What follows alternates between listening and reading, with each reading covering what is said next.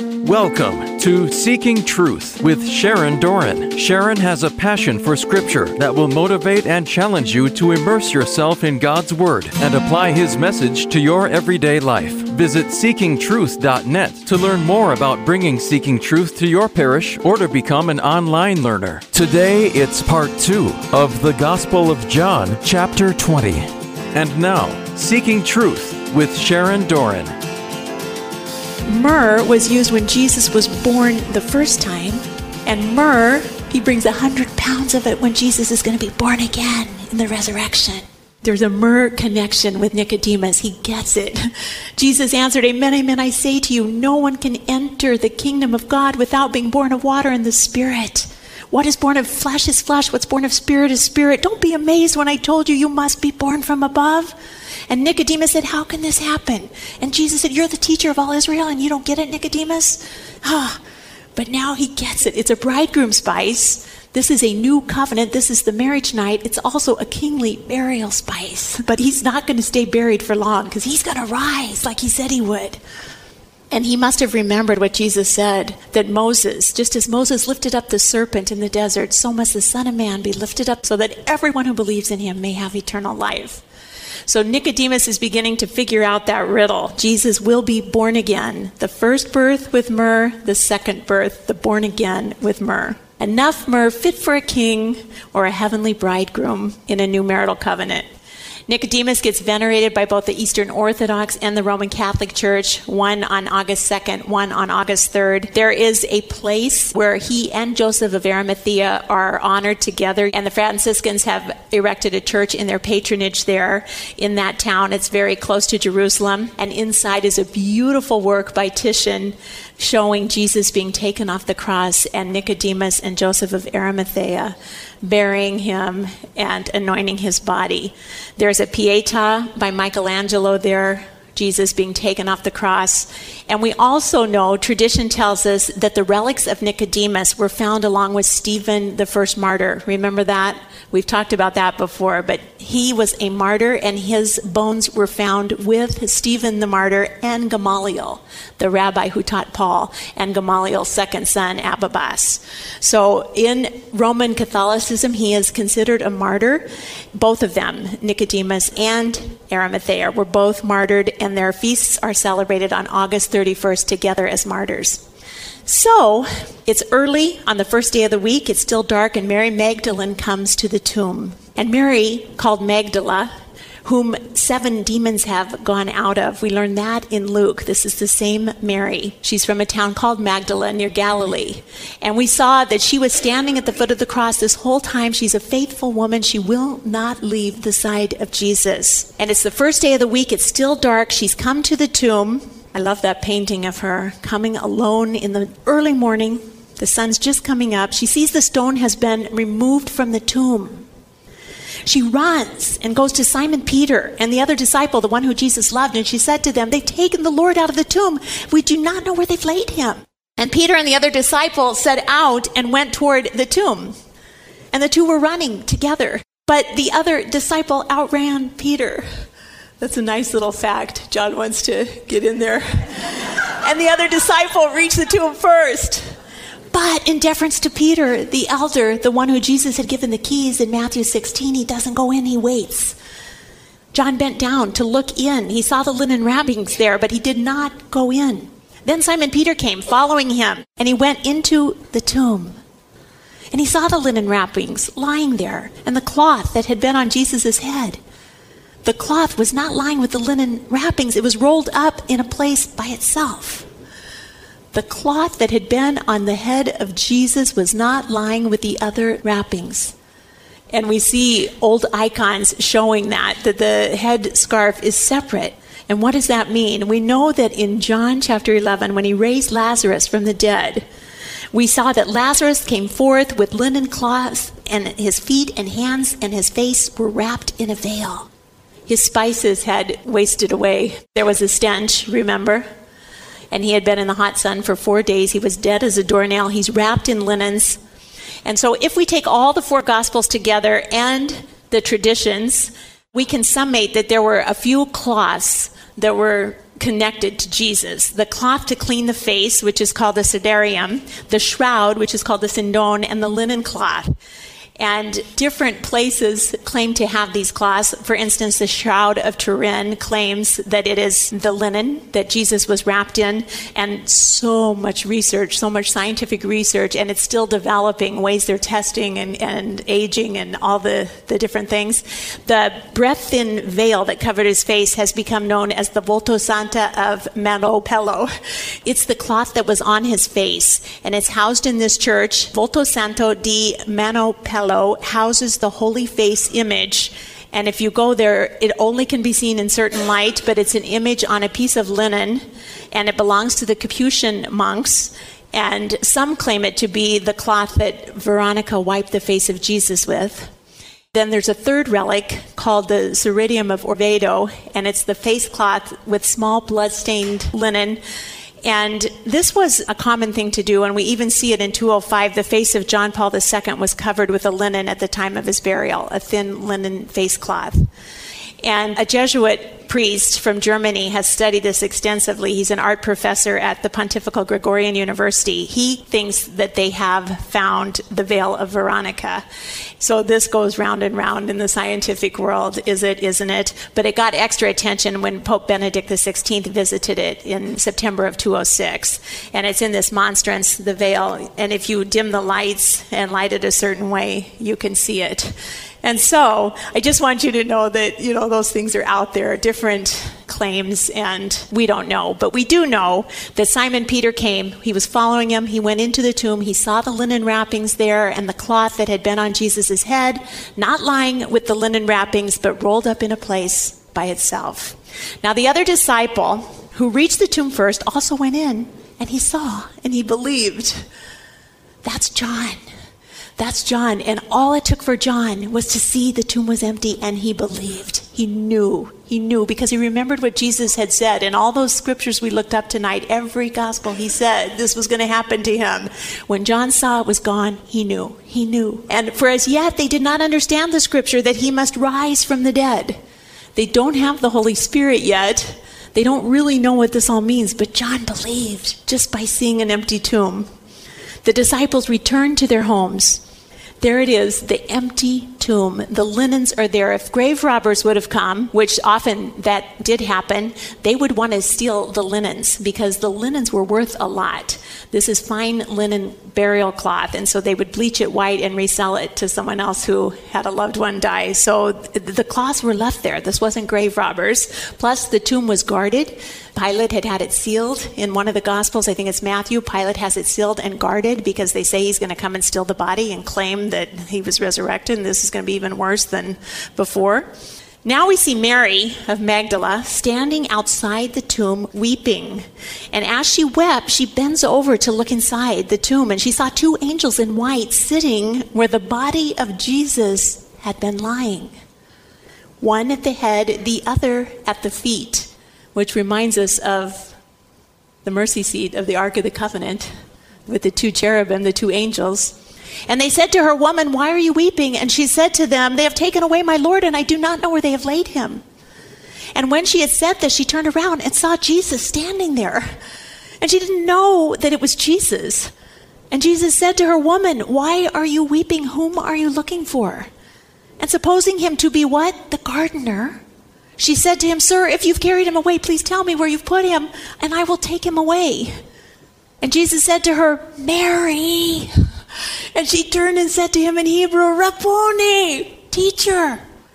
At, at the moment he called her name, she knew it was him. It was him. It was Jesus. It was Rabboni. And Jesus said she wanted to grab onto him and hold him. And she said, Do not hold on to me. Do not hold on to me, because I have not yet ascended to the Father. But go to my brothers and say to them, I am ascending to my Father and to your Father, to my God and to your God. He's basically saying there, we're siblings. You're my sister. We have the same Father, God. We are all siblings of the Lord Jesus Christ. He's the firstborn of a new creation. He's the firstborn son, and he has made a new creation for us. We're related, we're his siblings. And he doesn't want her to hold on. And that Mary Magdalene, who had seven demons, healed of seven demons, she becomes the apostle to the apostles. And she's a woman, and women weren't reliable witnesses. You had to have two or three, preferably male witnesses only in the Hebrew Jewish world. And she's a woman, and she's witnessed. She's the first to talk to Jesus in John's Gospel, and she becomes the apostle to the apostles. It's amazing. And Mary Magdalene went and announced to the disciples, I have seen the Lord. I love that picture of her. I have seen the Lord. Think of the joy and she told them that he had said these things to her. Now, many artists have painted this beautiful garden scene, and it's Mary seeing Jesus, talking to Jesus. Is it him, teacher, Rabboni? And then he says, Touch me not. Don't touch me. Touch me not. Don't, don't, don't touch me. Don't touch me. There's a common thing. Don't touch me. Don't touch me. Don't touch me. Touch me not. Noli Don't touch me. Touch me not. Now, there's another reoccurring theme in these paintings. Jesus is holding something. There's a shovel, another shovel, a rake, a hoe. Hmm. And they're in this beautiful garden, and he has a shovel or a rake or a hoe in his hand. Here he has a hat on to shield his face, and, and a shovel in the other arm. So I ask you, who was the very, very first gardener in the Bible? Who's Jesus? The new Adam. What was the very first garden? Eden. The new Adam has removed all the thorns and thistles of sin because he destroyed sin on the cross. And the new Adam has undone the curse of the ground. Adam's body, Eve's body, all bodies were trapped in the ground. The ground was cursed. There was no way back to the beatific vision. There was no way back to the Garden of Eden. But when he harrowed Hades on that holy Saturday in the tomb time, he freed mankind, this new gardener, this new Adam. He unbroke the curse. He ushered in the Father's greatest blessing, reversed the curse, freed all the souls, and made a way back to the Father. So you see the chasm. They lost the old garden, but he's going to get it back for them. He's going to crush the head of Satan on the cross. He's going to conquer death and rise from it. So he's the new Adam. And Paul really figured that out. In the Corinthians, he says, This is written the first man, Adam, became a living being. The last Adam became a life giving spirit. Jesus Christ became a life giving spirit by his cross. His cross is the new tree of life. And it's the way back to the Father. He's the way, the truth, and the life, the eternal life. So the old Adam, the new Adam, a new tree of life that all can eat from and live forever again without that stain of mortal sin. He's the new gardener, and we can eat from his new tree of life. I love that, that image. Jesus' new tree of life is his cross. And the leaves of the tree are for the healing of the nations. We heard that from Ezekiel, we heard that from Revelation. What are the leaves of the tree? His new tree, Eucharist. Eucharist heals you. The leaves of his tree are for eternal life. Come to me, eat, and you will live for how long? Forever. He wants to heal us with Eucharist. I want to talk about the icons from the Eastern Orthodox of Mary Magdalene. And she always has an Easter egg in her hand. And you think, oh, that's where we got the malt and milk ball Easter eggs. well, Let's see why she has these. Every painting, either a white egg or a red egg. What's the story? Well, churches catechize us, and there is a Russian Orthodox church in Jerusalem at the Mount of Olives, and you can go there, and it is a beautiful church. You can't miss it because it has seven golden onion domes. Seven demons were driven out of Mary Magdalene, and it's beautiful.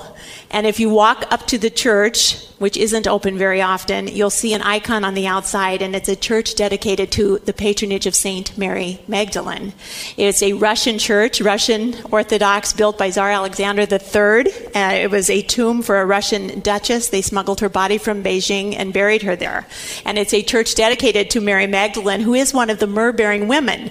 And it's a gorgeous church, but there is a big painting on the wall, and paintings always catechize. I'll tell you what's going on in that painting. After the resurrection of Jesus Christ, Mary of Magdalene used her relationship with some prominent persons in Jerusalem.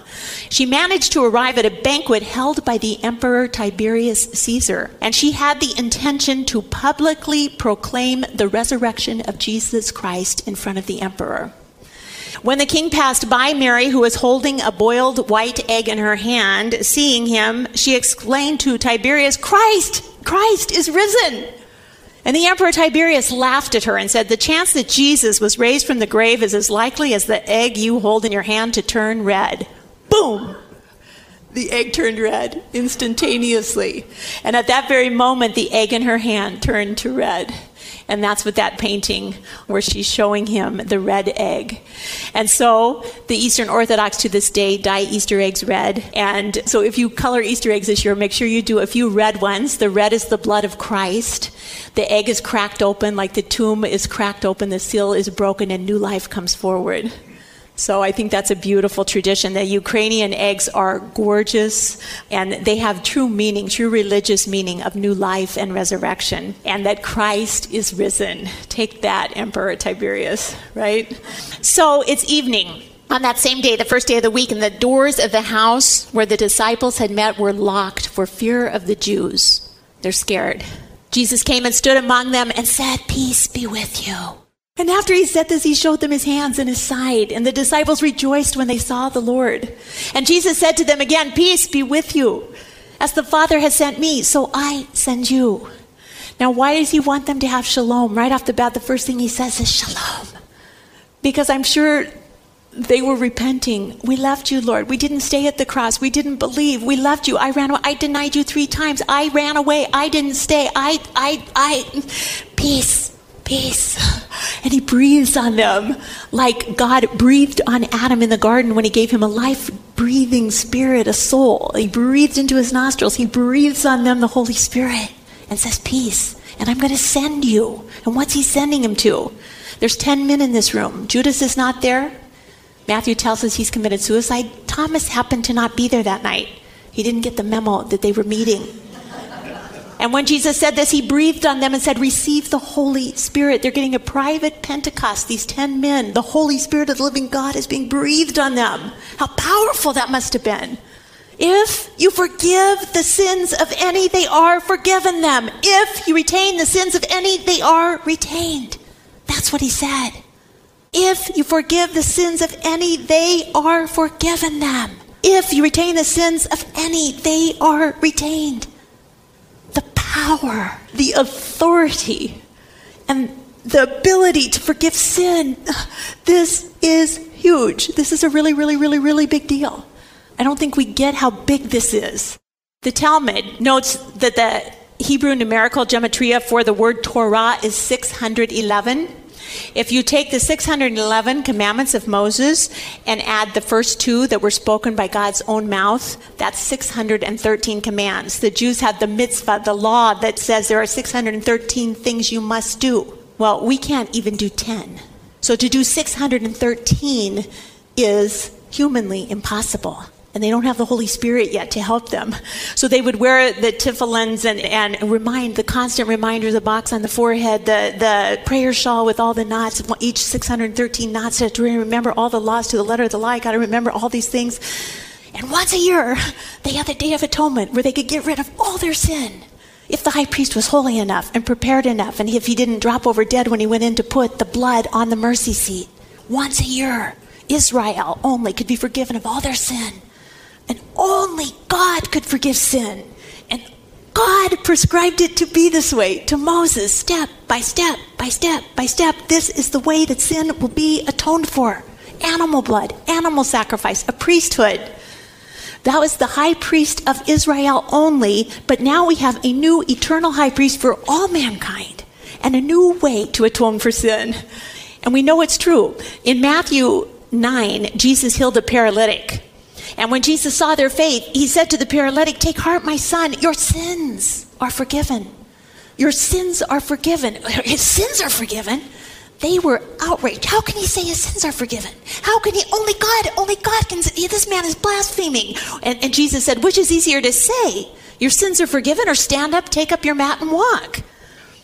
And over and over again, he would forgive sin when he's healing people. He would often just say, Your sins are forgiven, and they'd be healed. It's a big deal because only God can forgive sin.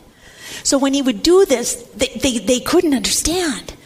Why does he talk like this? He's blaspheming. Who can forgive sins but God alone? And some of the scribes were saying this is blasphemy. Only God can forgive sins. How can he do this? And Jesus says, so that you may know that the Son of Man has authority on earth to forgive sins. So you may know the Son of Man has authority on earth to forgive sin. So he has authority to forgive sin, and now he, the risen Christ, who's walked through locked doors, is giving them the authority on earth to forgive sin. These ten men, not everybody, these ten men. It is a new priesthood, it is a new covenant. And Jesus will ascend to the right hand of God in 40 days because he has atoned for all sin permanently, forever, for all people of all time. He's going to take his permanent seat on the mercy seat at the right hand of God when he sat down. But we're in a transition between Mosaic law and the new covenant of grace, the new covenant. It's an old law and a new law, an old priesthood and a new priesthood. The old priesthood, it was a continual, continual, continual, continual sacrifice, blood, blood, blood. Sin's a permanent problem. That was a temporary solution. But Jesus is the final and perfect all time, all people, all perfect blood sacrifice. So, an old covenant, an old priesthood, a new covenant, a new priesthood. When Jesus went into the upper room, after he had said peace, after he had forgiven their sins, he breaks bread. And they recognize him also in the breaking of the bread. What a night that must have been, Easter Sunday night. This cup that is poured out for you is the new covenant in my blood. We say it at every Mass. It's a final, perfect, all time, perfect blood sacrifice. Only God had the power and authority to forgive sins, and He has given them the power and authority to forgive sins. So they become God's representative on earth to forgive sin. That's how God set it up. If only God can forgive sin, then they're going to stand in person of God, this priesthood. And we call it in persona Christi, in person of Christ. And a priest in persona Christi he, he acts, therefore, as God. Jesus is the second person of the Trinity. Jesus is God. If he's in person of Christ, he's in person of God. And the sacraments are effective. They give grace that signify because the true minister of the sacrament is always Jesus Christ. They're just in person of him, but he is working through them. They are his representative on earth. It's called in persona Christi, and it's in every sacrament that the priest administers. So when we go to confession, we're telling the priest our sin, but we're really telling Jesus through the person of the priest who is sitting in person of Christ. And so that's how it works. Christ is saying Mass. Christ is forgiving our sins through a priesthood. This is how he set it up. And a holy priest can be such a beautiful vessel of Christ and his mercy and his forgiveness. Like John Vianney was a phenomenal confessor that had lines way, way, way, way, way miles long because he was so Christ. The Pope says, Do not be afraid of confession. That's a quote from him. This is him speaking. Even I go to confession every 15 days because the Pope is also a sinner. And the confessor listens to what I tell him and he advises me and absolves me because we are all in need of this forgiveness. So there's an old covenant, a new covenant, an old priesthood, a new priesthood, and this is how God set it up. Now, one priest wasn't there that night, Thomas called Didymus, twin, was not with them when Jesus came. And the other disciples said, Thomas, we've seen the Lord. But he said to them, Unless I see the mark of his nails in his hands and put my finger into the nail marks and put my hand into his side, I will not believe. That's the incredulity of St. Thomas. Do you know anyone like that? and so Jesus heard that desire. And a week later, the disciples are in that same room again. The doors are locked, and Jesus comes through locked doors again in their midst, and he says, Peace be with you, because he wants to give Thomas peace and forgiveness and shalom, rest in him. And he said to Thomas, Put your finger here and see my hands. Bring your hand, put it right into my side, and do not be unbelieving, but believe, Thomas. And Thomas answered him and said, My Lord and my. There's no stronger doubt in Scripture, and there's no stronger proclamation that Jesus is God than Thomas's. It's the strongest declaration in the Scriptures My Lord and my God. He knows it. He knows it. He knows it. And Jesus said, Have you come to believe because you've seen me? And then he said, Blessed are those who have not seen and yet believed. That's you. Now, why? Why, why, why does Thomas get to do that? Because to Mary, says, touch me not, don't touch me, don't touch me. But to Thomas, come on in, get all the way in, just enter my wounds, enter my side, Thomas. The priesthood. Thomas is Jesus. My wounds are your wounds. Come into me. Let me come into you. You are my representative on earth. You are Christ. You are a priest, Thomas. I'm sending you with my gospel. Enter into me.